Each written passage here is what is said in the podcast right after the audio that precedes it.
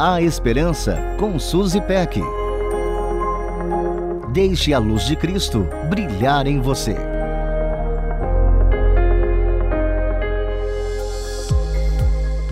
Não entendo muito sobre desastres naturais que acometem alguns países em outras partes do mundo.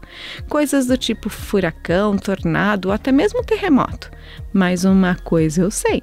Eles têm diferentes categorias, podendo ser mais suaves ou extremamente intensos.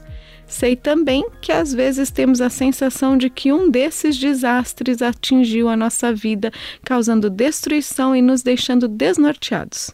Tais eventos são parte da vida e diria até que são inevitáveis. Entretanto, um fato interessante sobre a desventura é que alguma coisa acontece em nós nesses períodos.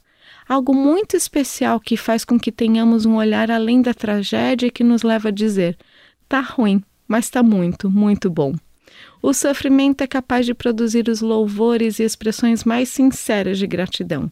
A presença e a graça de Deus são percebidas em um nível muito mais profundo e vivemos a verdade de que Deus é nosso refúgio e fortaleza, socorro bem presente na angústia. Tenho conversado com diversas pessoas sobre essa graça abundante de Deus, sem exceção, todos afirmam o mesmo. As coisas estão muito difíceis, mas Deus. E todos seguem contando o que têm aprendido ou que têm experimentado.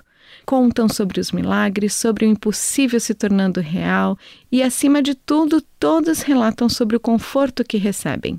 Uma amiga me contou que quando atravessou um dos momentos mais escuros de sua vida, ela sentiu Deus muito perto e disse para ele que se ficar bem significasse perder essa qualidade de relacionamento, preferiria não se recuperar. A travessia escura teve fim, mas seu relacionamento com Deus só se fortaleceu. Afinal, o Senhor está perto de todos os que o invocam, de todos os que o invocam com sinceridade. Não sei qual momento você está vivendo hoje. Talvez você tenha a sensação de ter sido atingido por um tornado e ainda esteja desnorteado. Mesmo assim, convido você a clamar pelo Senhor, pois ele virá ao teu socorro e você poderá expressar teu louvor e afirmar: eu amo o Senhor, porque ele me ouviu quando lhe fiz a minha súplica. Ele inclinou os seus ouvidos para mim e eu o invocarei toda a minha vida. A Esperança com Suzy Peck.